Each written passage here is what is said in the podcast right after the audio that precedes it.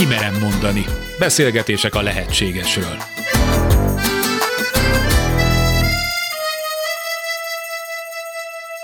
Képes-e az ember a nézőpontja a tudata megváltoztatására? Napjaink fogyasztói társadalmában, egy rendkívül versengő, individualista kultúrában vajon meghaladhatók-e a hétköznapok diktátumai? Ha igen, mennyiben és milyen áron?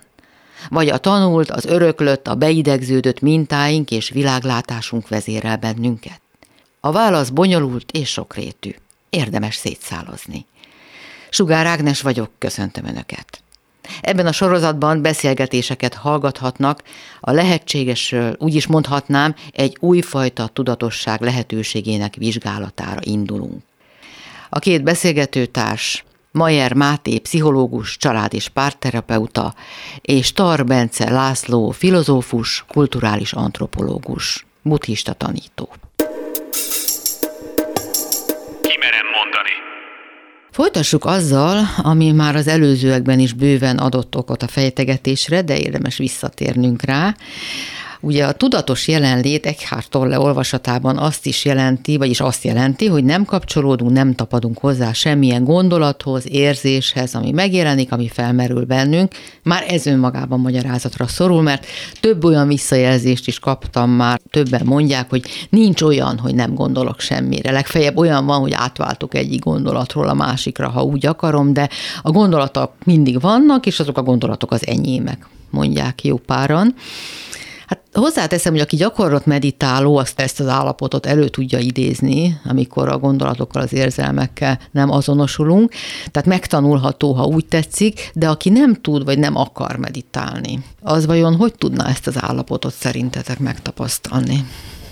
Egész konkrét orvosi tudományos cikknek egy részletét hagy hozzam ide, akik azzal foglalatoskodtak, hogy kimérjék, hogy valóban képes-e az agy nem produkálni gondolatokat, illetve megnézték, hogy amikor gondolatokat produkál, hogyan viselkedik, és hogyan lehetne ezt gátolni. És hát most van egy ilyen újonnan felfedezett gátló sav, ez a GABA, úgynevezett gamma aminó vajsav, aminek az a tulajdonsága, hogy a szinapszisok közötti átvitelt blokkolja. Tehát ez egy blokkoló, és hát valóban, ha ennek a mennyiségét fokozzák, akkor ez képes megszüntetni a gondolatokat, tehát gátolja azt, hogy az ember gondolkodni tudjon. Tehát létezik ilyen állapot, biokémiailag létrehozható, viszont ha ezt mi emberek magunktól próbálnánk létrehozni, képesek vagyunk erre, kiváltható spontán módon is, hogy ez a bizonyos blokkoló sav termelődjön az agyunkban, és meg tudjuk állítani a gondolatainkat, de állítólag annyira oxigén igényes, hogy rettenetesen sok energiát követel tőlünk. Tehát ez a tanulmány hivatalosan azt mondja, hogy az emberek többsége egyáltalán nem képes erre, tehát nem képes gondolat nélküli állapotban tartózkodni, mert nagyon nagy energiát igényel. Ezért van az, hogy van, aki meg tud tanulni meditálni, és van, aki nem?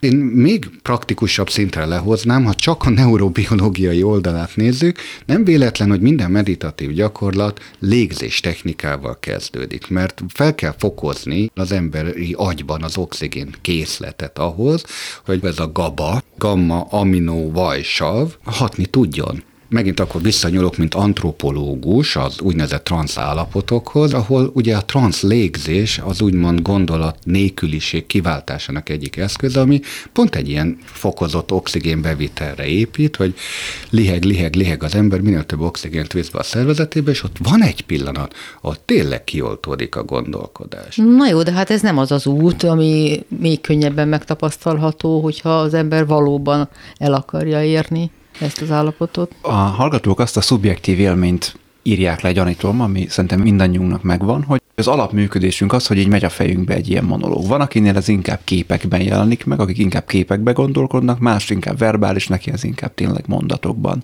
szavakban jelenik meg. Ugye nem feltétlenül csak meditációval lehet a kognitív terápiának a gondolat stop technikája alkalmaz azt, hogy magamra szólok, és akkor megállítom egy pár másodperc. Erről korábbi adásokban már többször beszéltünk.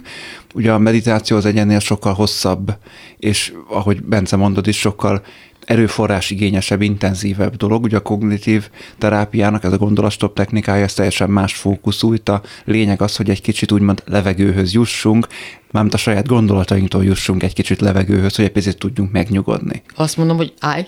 Igen, magamra szólok, hogy állj, és akkor egy más vagy két másodpercre meg tudom állítani a gondolataimat. Ezt kipróbálhatják nyugodtan a hallgatók is, akik szerint ez lehetetlenség, meglepődve fogják tapasztalni, hogy nagyon rövid időre meg fogják tudni ők is állítani a gondolataikat, és hogyha ezt többször gyakorolja az ember, akkor ez a egy-két másodperc, az mondjuk 5-10 másodperc lesz. Talán 15 is, de akkor az már nagyon-nagyon sok.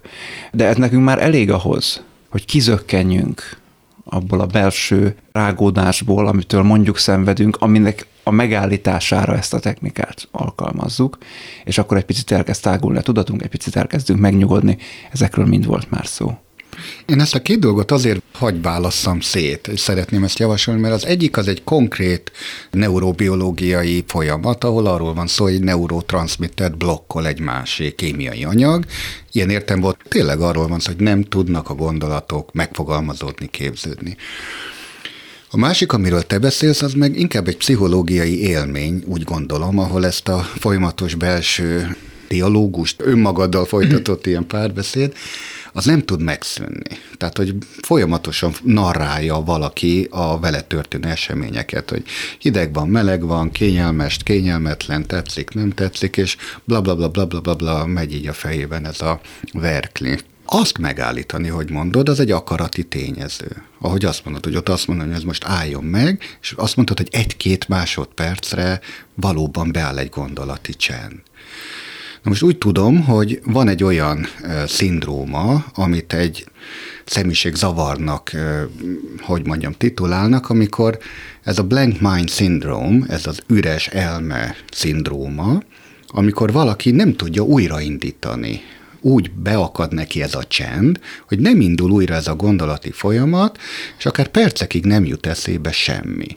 És az az érdekes, hogy ettől megijed az illető, nem hogy üdvözölni ezt az állapotot, hanem azt gondolja, hogy úristen, valami baj van velem, mert nem tudok reagálni a környezetemre, nincsenek érzéseim, nincsenek gondolataim, és még a saját személyiségemhez való viszonyom is semlegesítődik.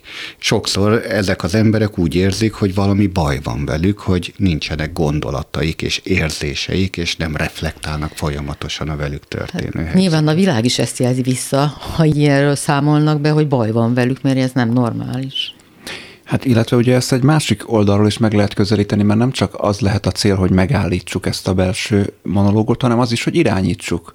Hogy ha már ez van, akkor akár használhatjuk is arra, hogy akkor olyan dolgokról kezdünk el magunkkal beszélgetni, ami minket épít, ami minket egy picit tágabb gondolkodási körbe visz el.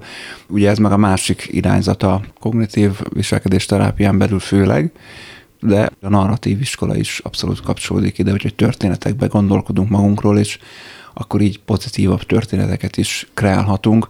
Ugye az a Blank Mind szindrommal így nem találkoztam még, de ennek egy kevésbé súlyos állapotával minden hallgató találkozott, amikor így lefagyunk, amikor így hirtelen így nem tudunk reagálni. Ez mindig egy megnövekedett stressz szint vizsgahelyzetben. Például, például vizsgahelyzetben így van, egy megnövekedett stressz szintre adott valami fajta válasz, egyfajta én védelem ez, uh-huh. de hát nyilván akkor azt nem pozitívan éljük meg, hogy de jó, hogy megvéd bennünket az ideg összeomlástól, hanem... Hát igen, és ez, ez, ez, ahogy mondod, ez a, bárkivel megtörténik ez a lefagyás, hogy nem jut eszébe semmi. Mitől válik ez diszociatív, ugye személyiség zavarrá, vagy ez a diszociatív állapot, hogyha valakinél ez tartós, mondjuk akár órákig eltart, és tényleg nem indul újra be. Most milyen érdekes, hogy mondjuk egy keleti, például egy buddhista meditációs praxisban ez egy kívánatos, keresett állapot, és nem hogy félelmet vagy ijegységet okozna, hanem sok meditáló után úgy számol be, hogy de jó, végre egy óráig nem gondoltam semmire, tehát nem mozdított ki semmi ebből. Minket nyugati embereket ez meg megijeszt. Most egy fokozattal följebb kapcsolunk, kicsit ismétlünk. Tolle azt mondja, hogy a valódi önmagunkkal akkor kerülünk kapcsolatba, amikor nem azonosulunk a gondolatainkkal, az érzelmeinkkel, a tartalommal. Ahogy ő mondja.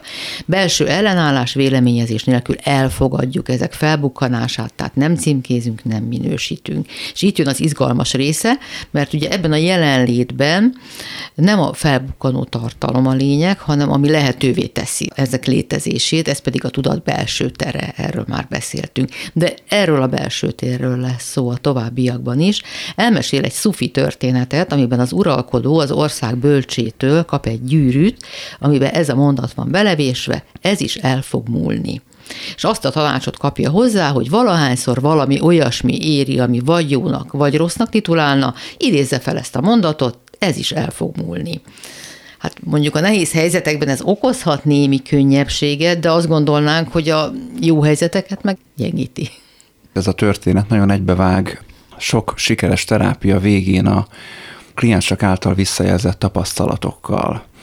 Ugye amikor nehézségekbe ütközünk, és nagyon beszűkül a gondolkodásmódunk, akkor nagyon sokszor egy ilyen gyermeki létállapotba kerülve, gyermeki idő felfogást magunkévá téve, így ami most van, mindig az lesz jelleggel szemléljük az életet, és akkor egy ilyen nagyon reménytelen, nagyon kilátástalan állapotba tudunk kerülni. És hogyha ugye sikeres a közös munka, akkor nagyon sokszor arról számolnak be a kliensek, hogy, hogy rájöttem, hogy a nehézségek elmúlnak, és persze a jó dolgok is elmúlnak, de hogy ez, ez valahogy ez így nagyon rendben van, hogy ez is elmúlik, az is elmúlik, egyik se lesz mindig. Ebből azért az is következik, hogy ez rólam olyan nagyon általánosságban nem mond el valamit.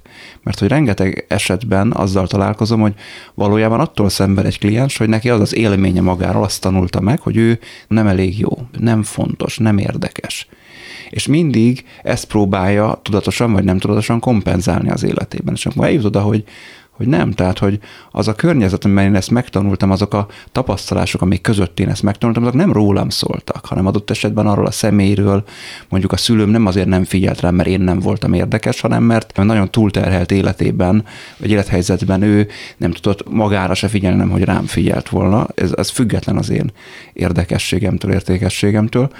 Ugyanúgy amikor meg szeretettel fordult hozzám, persze szerethető vagyok, de hogy akkor meg ő volt egy másik állapotban, tehát ez önmagában nem mond el rólam el olyan nagyon sokat, vagyis nem kell annyira függenem a külső visszajelzésektől, hogy akkor én most mondjuk elég jó vagy elég szerethető vagyok-e, hanem elfogadhatom magam mondjuk elég jónak vagy elég szerethetőnek, ezektől függetlenül is. A rossz is elmúlik, a jó is elmúlik, én ettől függetlenül létezni fogok, ezt túl fogom élni. A jótól nem leszek jobb, a rossztól nem leszek rosszabb, én vagyok, aki vagyok, az önmagában összességében felszabadító. Én azt gondolom, hogy visszatérünk oda, hogy a személyiségünk alapját mi képezi. Vannak ilyen nagyon érdekes szociokulturális minták, általános minták, hogy mi az, ami veled megtörténhet, és mi az, ami úgymond veled nem történhet meg, és azt mi már traumatikusnak gondoljuk. Tehát például, ha ellopják a pénztárcánkat, azt úgy gondoljuk, hogy az nem normális, hogy velem egy ilyen megtörténik, és az én személyiségemről alkotott képbe ez nem illik bele. Márpedig ezek megtörténnek. Nem lehet az életet sérülés nélkül megúszni. Nagyon sok ember lehet, hogy ezt valami elfolytással fogja kezelni, és azt mondja, hogy na akkor ezt gyorsan temessük el magunkba, ez nem lehet az én részem, Engem nem verhetnek meg az utcán, nem törhetik föl az autómat. Ha, bocsánat, egy személyes sztorit hagyj hozzá, aki most ugrott be, hogy erről beszélek mikor nekünk az utcán föltörték az autónkat, és kijöttek a rendőrök helyszínelni, és a gyerekeim még kicsik voltak, és kimentünk a rendőrökkel megnézni, hogy mi történt. Elmentek a helyszínen, és utána is a kislányom kezemet fogva, vagy rám és hogy apa, én nem is tudtam, hogy igazából léteznek rablók. Tehát, hogy neki ez egy ilyen mesés történet, hogy ez nem történhet meg, nem fért bele az ő világképébe. De hogy elmúlik ez is, mint mondod, Hát az az érdekes számomra, hogy, hogy igen, amikor az ember, ahogy mondod, függetleníti magát az élet eseményét tartalmaitól, hogy mi történt ott konkrétan, és valahogy integrálja. És én azt gondolom, hogy ezt jelenti a, a felnőtté válás, vagy a kiteljesedés szellem értelemben, hogy fogadd el, hogy a világban minden megtörténhet, és te is ennek a minden megtörténhetnek a része vagy. És minél inkább elfogadod azt, hogy a világnak nem csak úgymond világos oldala, de árnyékos oldala is az egésznek a, a része, akkor lehet, hogy egy sokkal teljesebb és egészségesebb személyiséget tudsz építeni magad. Itt ugye az ítélkezésmentességről beszél, és a múlandóságra akarja felhívni a figyelmünket. Hogy kerülni kellene a dolgokhoz való ragaszkodást is, arról is szól, de ez is egy általános megfogalmazás, vagy legalábbis én már sokszor találkoztam vele, hogy a ragaszkodás mentesség olyan, mintha semmi sem lenne fontos mintha semminek sem lenne jelentősége. Sokan azért ilyennek meg ettől a kijelentéstől. Persze, hát lehet nagyon könnyen ezt így értelmezni, hogy ha nem ragaszkodom semmihez, akkor valóban minden relatív, akkor, akkor semminek nincs súlya, semminek nincs jelentősége. És tényleg van ennek egy ilyen olvasata, tehát amikor nem a világi, hanem mondjuk egy ilyen szerzetes, egy ilyen remete megközelítést vallunk, akkor ő tényleg ezt gondolhatja, hogy igen, semmi nem számít, semmi nem szólal, mert én már el, elértem azt a nem tudom, magas tudati szintet, én már levetkőztem azokat a gyarló emberi vágyakat, nem tudom, értékeket, mindent és akkor nekem már tényleg minden mindegy. A hétköznapokban viszont nem így szoktunk élni. Tolle szerint pedig éppen, hogy jobban lehet, mert minden felértékelődik, hiszen minden átmeneti.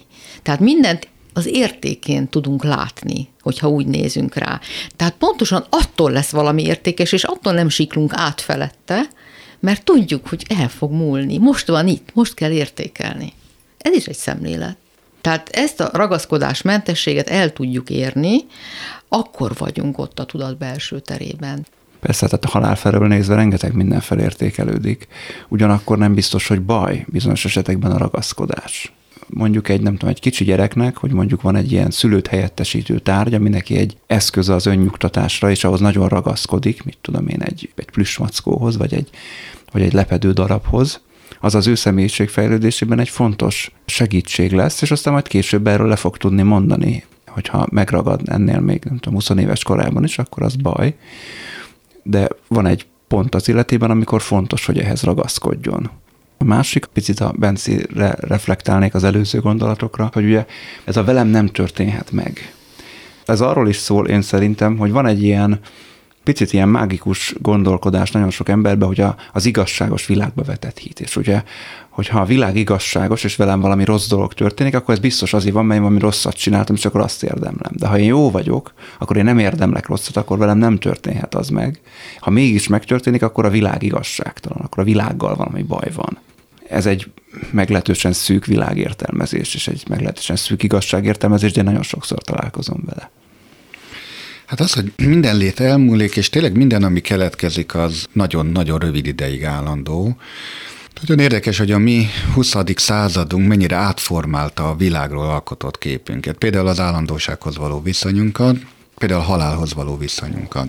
Megszólal belőlem a szociálantropológus, hogy most valamilyen Mária Terézia példája jutott eszembe, azt hiszem 16 gyermeke volt, de lehet, hogy te majd pontosan fogod tudni, ebből 9 meghalt.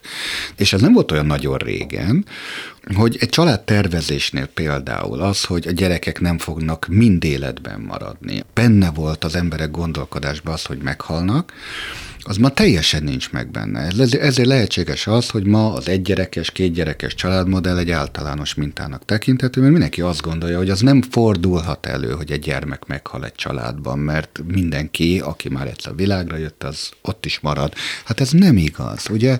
Most nem ijesztegetni akarom, ne, ne adj Isten azokat, akik csak egy gyereket vállalnak, de nagy kockázat, valószínűleg egy száz évvel ezelőtt ember ezt nem is érthette volna, hogy hogy lehet, hogy te egy gyermeket válasz, mi esélye van annak, hogy az az egy pont életben fog maradni, sokkal kisebb esélye lett volna, mint az, hogy nem marad életben.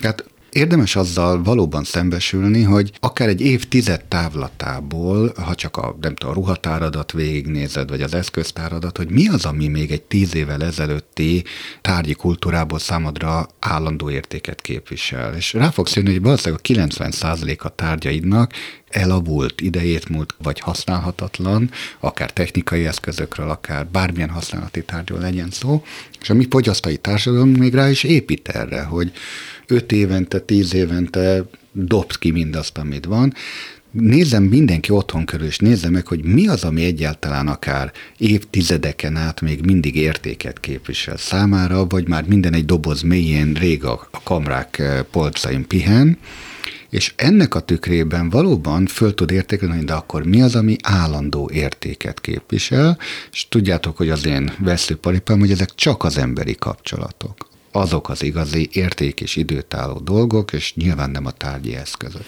Mindez bevezető volt a következő gondolatmenethez, még mindig a terességnél tartunk. Tolle azt írja, hogy amikor nem tapadunk a dolgokhoz, akkor egyfajta tér veszi körül azokat a tartalmakat, amikről ugye beszélünk. Egy csendes, békés, nyugodt tér. És akkor úgy élvezhetjük a dolgokat, hogy nem tulajdonítunk nekik akkora jelentőséget, mert korábban is csak akkora jelentőséggel bírtak, amekkorával mi felruháztuk őket, hisz más embernek lehet, hogy semmit nem jelentett az, ami nekünk nagyon-nagyon fontos.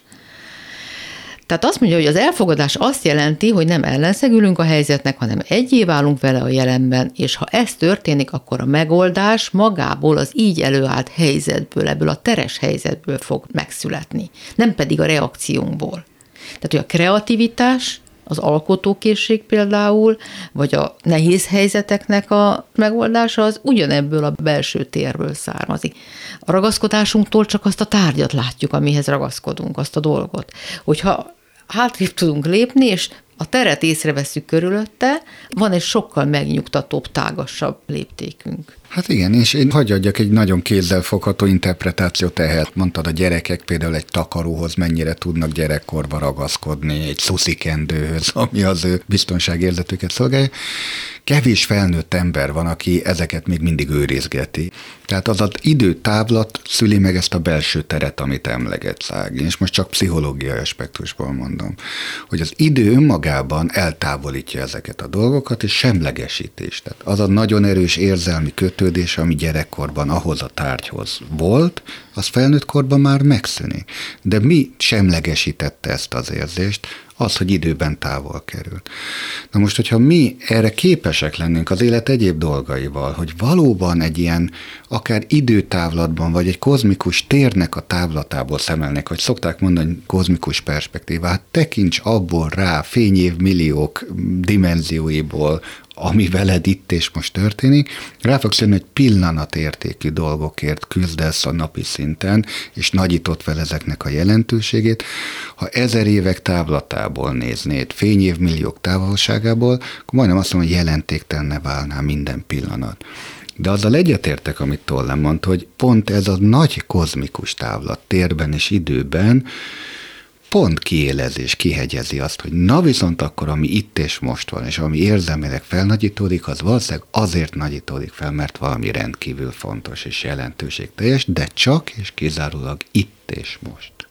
Szóval azt gondolom, mielőtt Máté következik, hogy toll egy megoldást, egy menekülési útvonalat ajánl. Próbáljuk ki, hogy a beleragadt, ismert, sokszor nagyon utált állapotaink és nézőpontjainkból lehet egy másik helyzetbe, egy másik állapotba is átlépni, talán.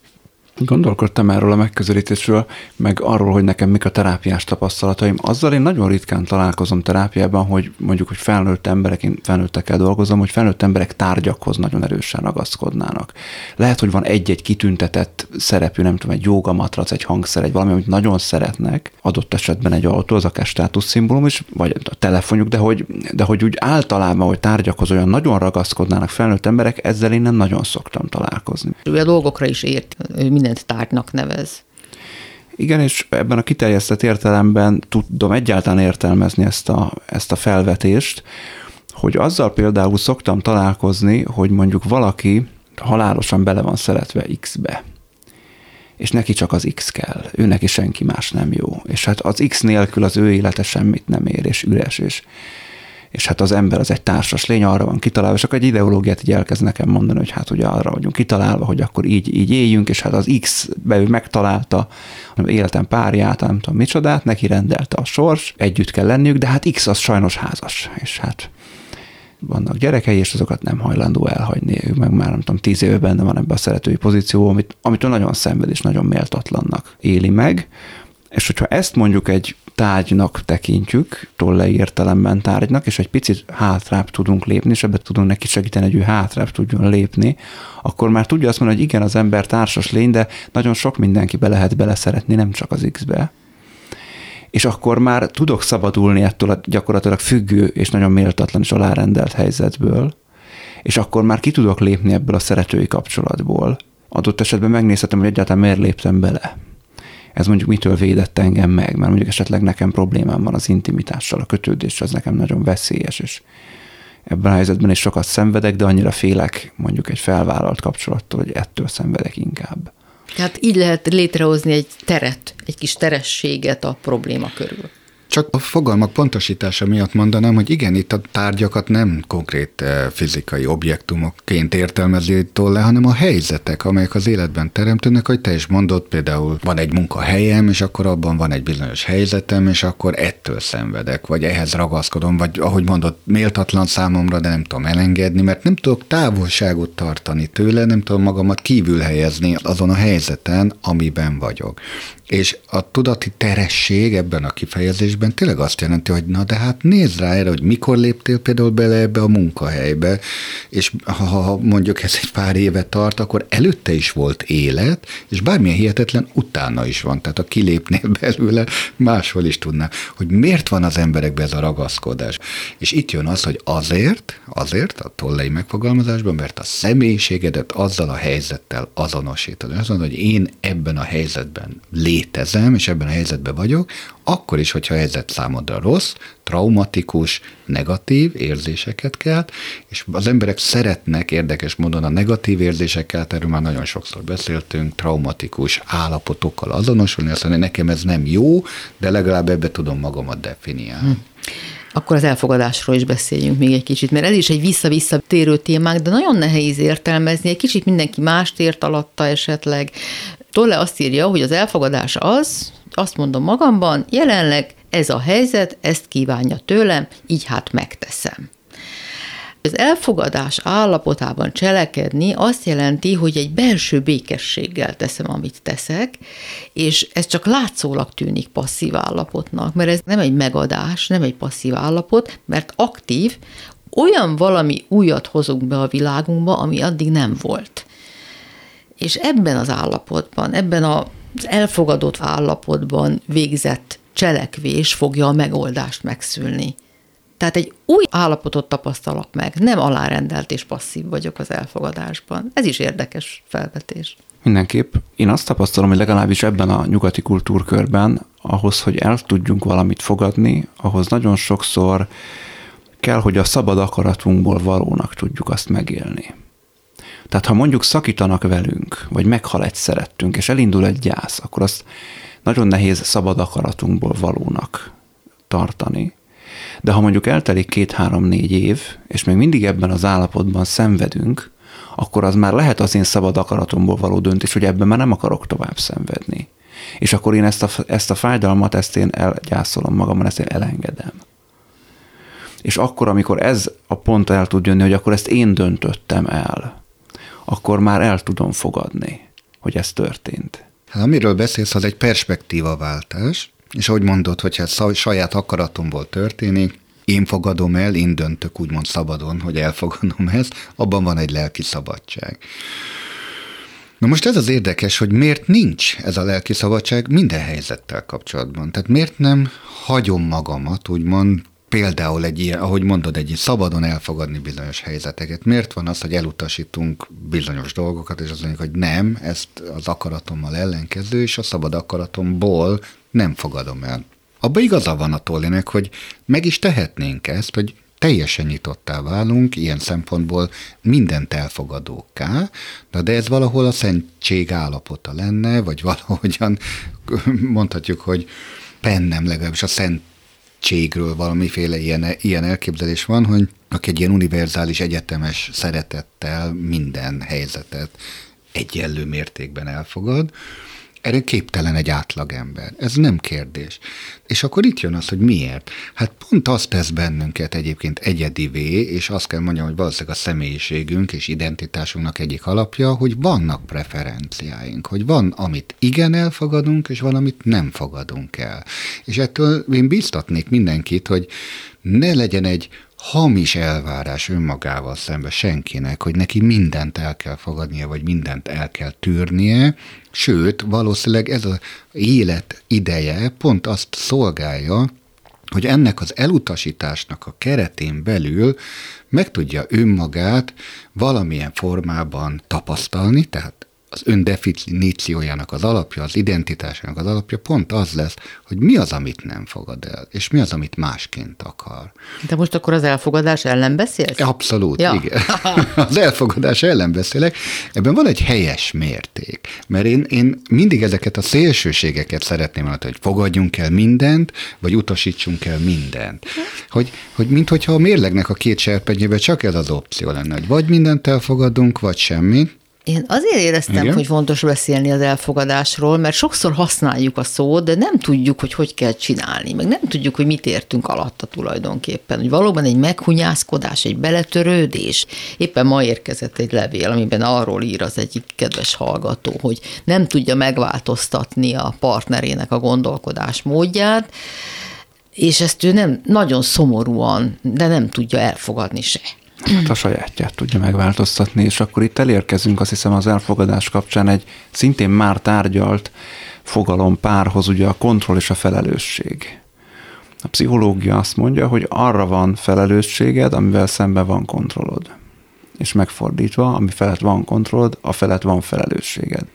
Nem vagyunk istenek, tehát a világban nem tudunk mindent úgy alakítani, ahogy szeretnénk, de épp ezért felelősek sem vagyunk mindenért és ez is tud egy picit az elfogadásban nekem segíteni, hogy mondjuk van, nem tudom, egy társadalmi jelenség, ami nekem lehet, hogy nem tetszik szubjektíven, vagy éppen a partnerem gondolkodás módja, ami nekem nem tetszik szubjektívan, de azt el tudom fogadni, hogy azt én nem tudom megváltoztatni.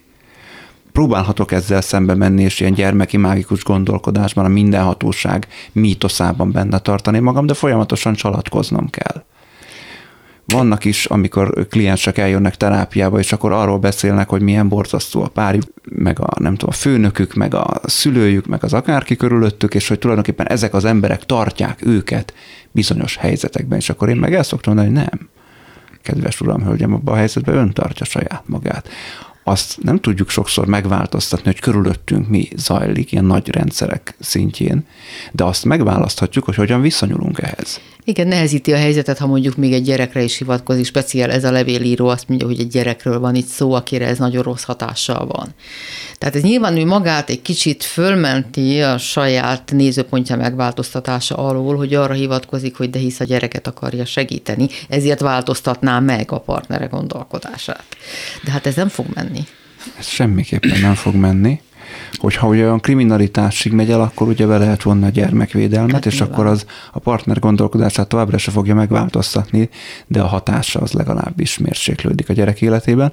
Hogyha nem erről van szó, tehát hogyha csak olyasmiről, amivel ő nem ért egyet, de egyébként az nem patológiás, vagy nem, nem kriminális, akkor pedig ugye oda juthat ő el, hogy én tudok valami mást nyújtani, valami mást képviselni, és a gyerek azt is meg fogja tanulni, nem csak azt, amit az apjától lát, vagy az anyjától lát, és akkor ebből a kettőből a gyerek majd a szabad akaratából valamit kezdeni fog. Én azt tudom tenni, hogy próbálok fenntartani egy jó kapcsolatot a gyerekkel, ott, ott lenni neki, amikor neki erre szüksége van, és ezzel igazából neki segítek, hogy majd valamit kezdjen mindezzel.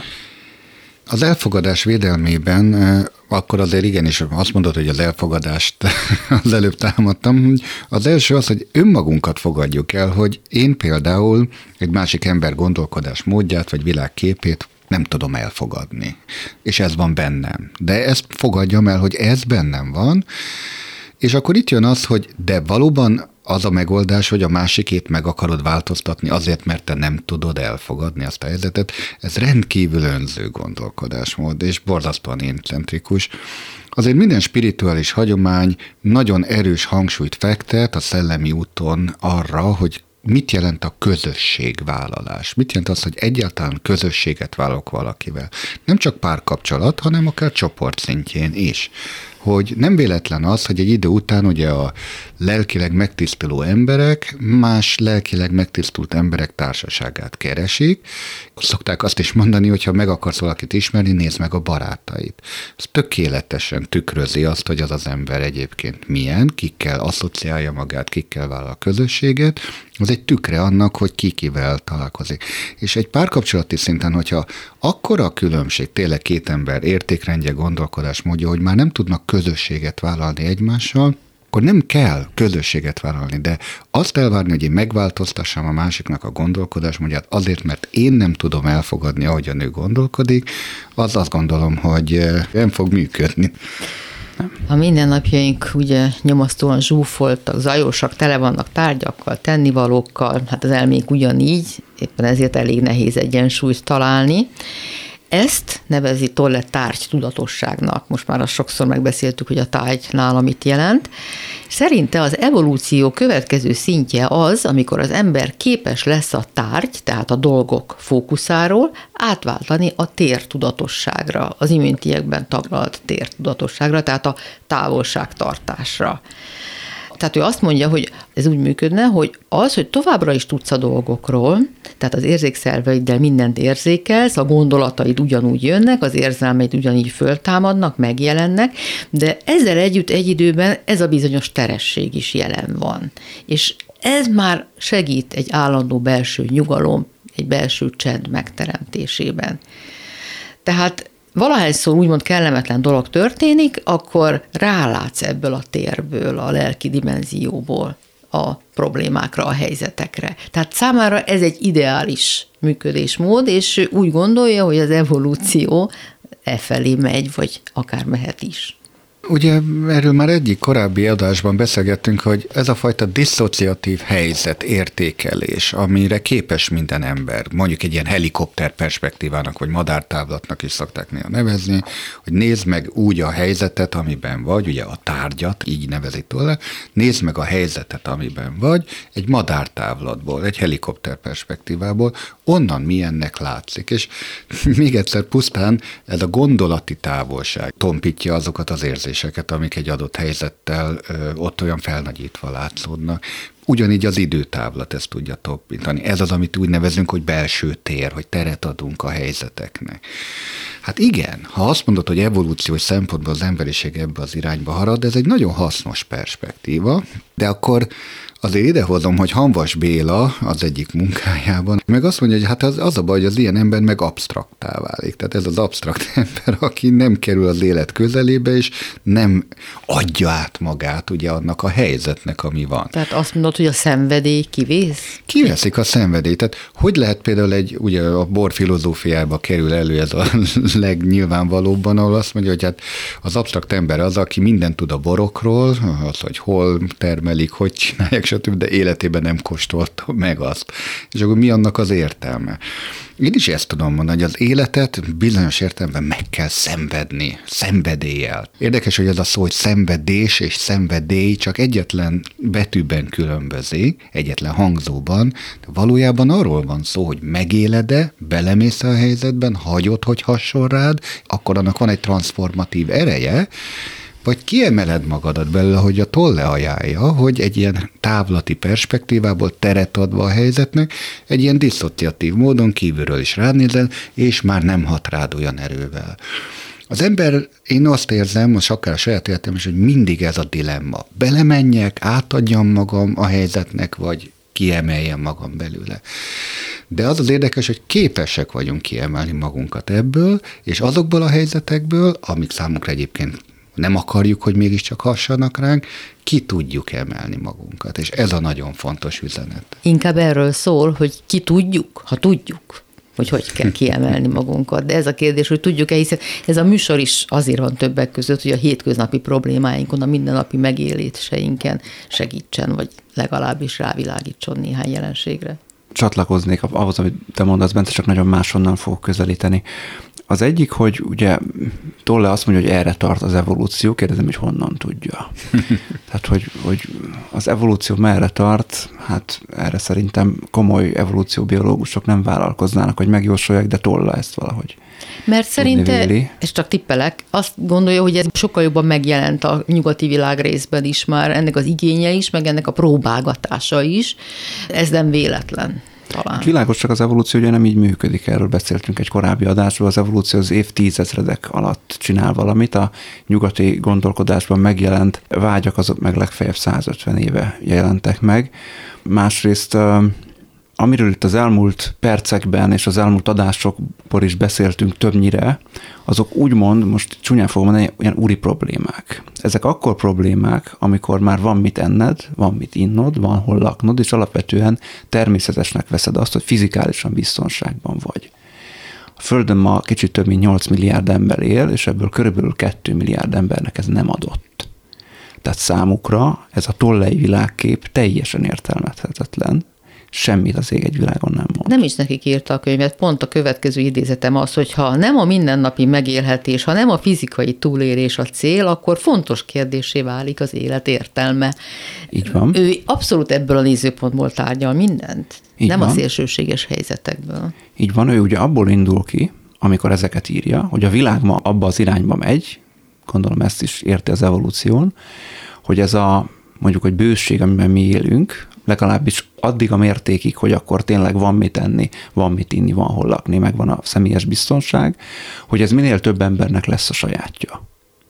Csak az a helyzet, hogy ha megnézzük a társadalom tudományok mellett a természettudományokat is, akkor nagyjából minden mértékadó jóslás arra, arról szól, hogy mind alapanyagok, mind energia tekintetében, azok számossága tekintetében válságban vagyunk, tehát a világ zsugorodni fog, az erőforrásaink fogyatkozni, csökkenni fognak, és az a nyomor, ami ma ennyi embernek a sajátja, az sokkal több embernek lesz a sajátja, és egy olyan világ, az pont nem ebbe a tollei világkép irányába megy, hanem egy teljesen másfajta irányba nyom bennünket. Lehet, hogy pont ezt a szorongást akarja oldani valamelyest ezzel a jövőképpel, vagy ezzel a vágyott evolúciós szállal, amit itt fölvázol. Ő maga is érzékeli, hogy a világ egyre szorongóbb.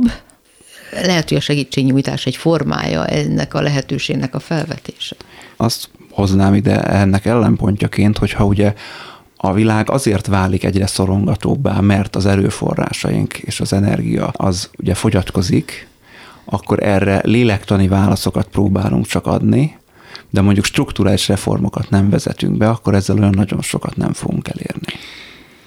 Csak annyit lábjegyzetet tennék hozzá, hogy maga az evolúció, ez teljesen jól mondott, hogy hát ez e, biológiai értelembe vett evolúcióról beszélünk, akkor hát ezek sokkal hosszabb idő alatt mérhető dolgok. De létezik egy olyan gondolat a 19. századtól, hogy van lelki fejlődés, és itt a lelki evolúcióról beszélünk, és az emberi pszichének, ha úgy tetszik, az alakváltozásairól.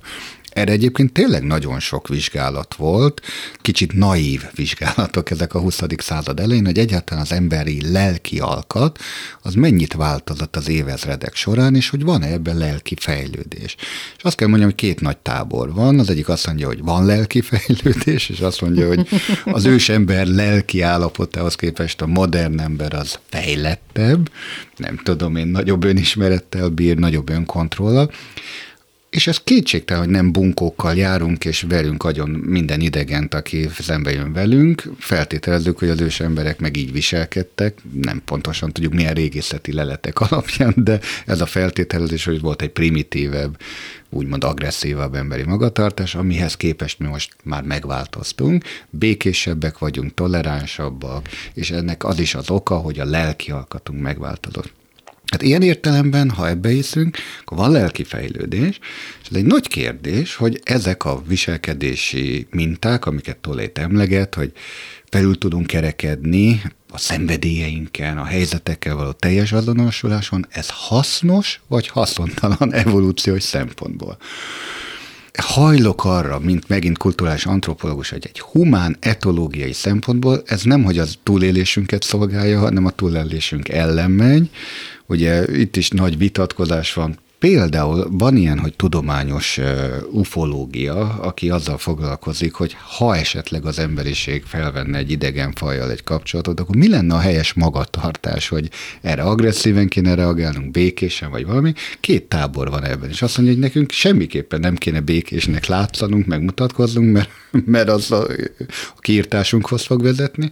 A másik azt mondja, hogy öleljük egymás, egymás keblére, kozmikus testvéreinket, és stb mi szolgálja a nagyobb fejlődést, akár lélektanilag is? Az, hogy szeretetteljesekké válunk, ilyen értelemben meghaladjuk a saját személyiségünk és egónk védelmét, vagy hagyjuk, hogy a világ továbbra is az egók harcának a szintere legyen? Nagy kérdés. Válaszok nem születtek most se, úgy hallom. hát én árnyalnám ezt egy picit, mert ugye abból indultál, Bence, hogy, hogy ugye két tábor van, hogy van-e a lelki fejlődés, vagy nincs. Én azt mondanám, hogy egy harmadik válasz a reális, hogy nem tudjuk. Mert, mert mi alapján tudnánk meghatározni, hogy az ősember a régészeti leleteken túl, amik megmondják, hogy mit, mit tettek, meg hol laktak, meg milyen ruhákat viseltek, meg milyen temetkezési szokásaik voltak, és akkor abból következtetnek arra, hogy az emberek mit nem tudom, gondolkodtak a túlvilágról, meg hasonló. Igen. Hát ezeket tudja megmondani a, a régészet. Az írott történelem óta fönnmaradt írott szövegek, hát hogyha ma, nem tudom, föllapozzuk a mai kor írott szövegeit, hogy azokból próbálnánk rekonstruálni azt a világot, amiben élünk, nem biztos, hogy sikerülne. Szóval, hogy akkor miért gondoljuk, hogy az akkori kor írott szövegei azok pontosan tükrözték azt a világot, de a, hát ma meg nem tudom, a pénz az eltorzította ezt. Tehát, hogy, hogy volt-e lelki fejlődés, vagy nem, nem tudjuk. De hogyha ezt úgy próbáljuk magyarázni, hogy volt lelki fejlődés, hogy ma már milyen békésen élünk, hát akkor tegyünk egy valóságpróbát, és nézzük meg, hogy ma békésebben élünk-e. Egyébként, mint ahogyan mondjuk nem tudom, 2000 évvel ezelőtt, vagy 10 évvel ezelőtt éltek az őseink, és hogyha a válasz az, hogy igen, akkor tegyük fel a kérdést, hogy miért mert ma egy erőforrás bőséges állapotban nem szorulunk rá arra, hogy bunkós bottal vegyük el a másiktól a pohár tejfölt? Vagy azért, mert hogy ma lelki fejlődésünk okán ezt egyébként se tennénk meg. Biztos, hogy van olyan ember, aki még egy ilyen farkas törvények a világban, hogy összeomlana mondjuk az államiság, hogy akkor se tenné ezt meg, és akkor ő meghalna. És hogyha a gyerekei is ezt képviselnek, akkor ők is meghalnának. És ez pedig egy kulturális evolúció ugye ahogy ezek az emberek és az ő nézeteik, mivel ők meghalnak, ezek kivesznek. Azok viszont fönnmaradnak, akik elveszik bottal a tejfölt, és ők túlélnek. Hát én erre azért egy egész konkrét választ tudok adni, legalábbis szociálantropológiai szempontból, hogy igen, itt egy kulturális evolúcióról beszélhetünk kizárólag. Nem hiszem, hogy az emberek lelki alkata fejlődött volna, hogy te is mondod.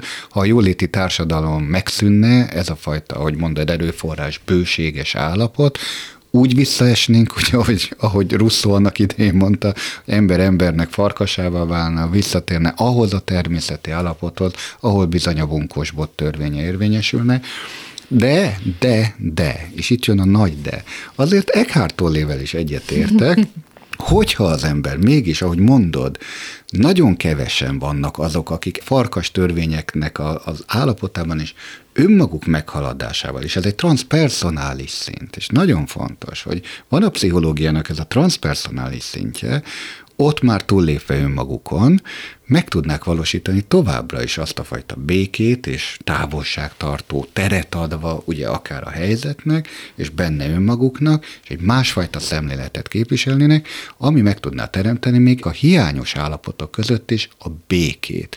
Én személy szerint, és egy nagyon naív hozzáállás, ebbe látom a lelki fejlődést, hogy az ember túl tud lépni ezen a personális szinten. Mi venné rá erre a túllépésre? Próbálok erre is válaszolni, és ahhoz is kapcsolódni, amit Bence mondtál. Ugye, hogyha összeomlik mondjuk az államiság, tehát egy ilyen, mondjuk ahogy a hollywoodi filmben meg szokott jelenni a világ vége, tehát egy ilyen állapot van, nagy valószínűség ez nem teljesen úgy néz neki, mint ahogy Russo, vagy akár a hollywoodi filmek ábrázolják, hogy ember embernek farkasa. Sokkal inkább azt láthatnánk valószínűleg, hogy ilyen kis közösségekbe, ilyen kvázi törzsekbe tömörülnek az emberek, akik nagyon is szoros hierarchia mentén, szigorú hierarchia mentén együttműködnek, és ezek ugye csatároznak egymással, nagyon sok ember meghal, aztán utána eljön egy olyan egyensúlyi állapot, amikor már van elég erőforrás hogy a megmaradt embereket eltartsák, és akkor ott eljöhet az a pont, és akkor ez mondjuk nem feltétlenül csak egy lelke, hanem egy szellemi fejlődés, hogy aki megmaradt, az esetleg elkezdhet gondolkodni, mi történt. És elkezdhet levonni tanulságokat, mert én ezt tartanám egyébként fejlődésnek.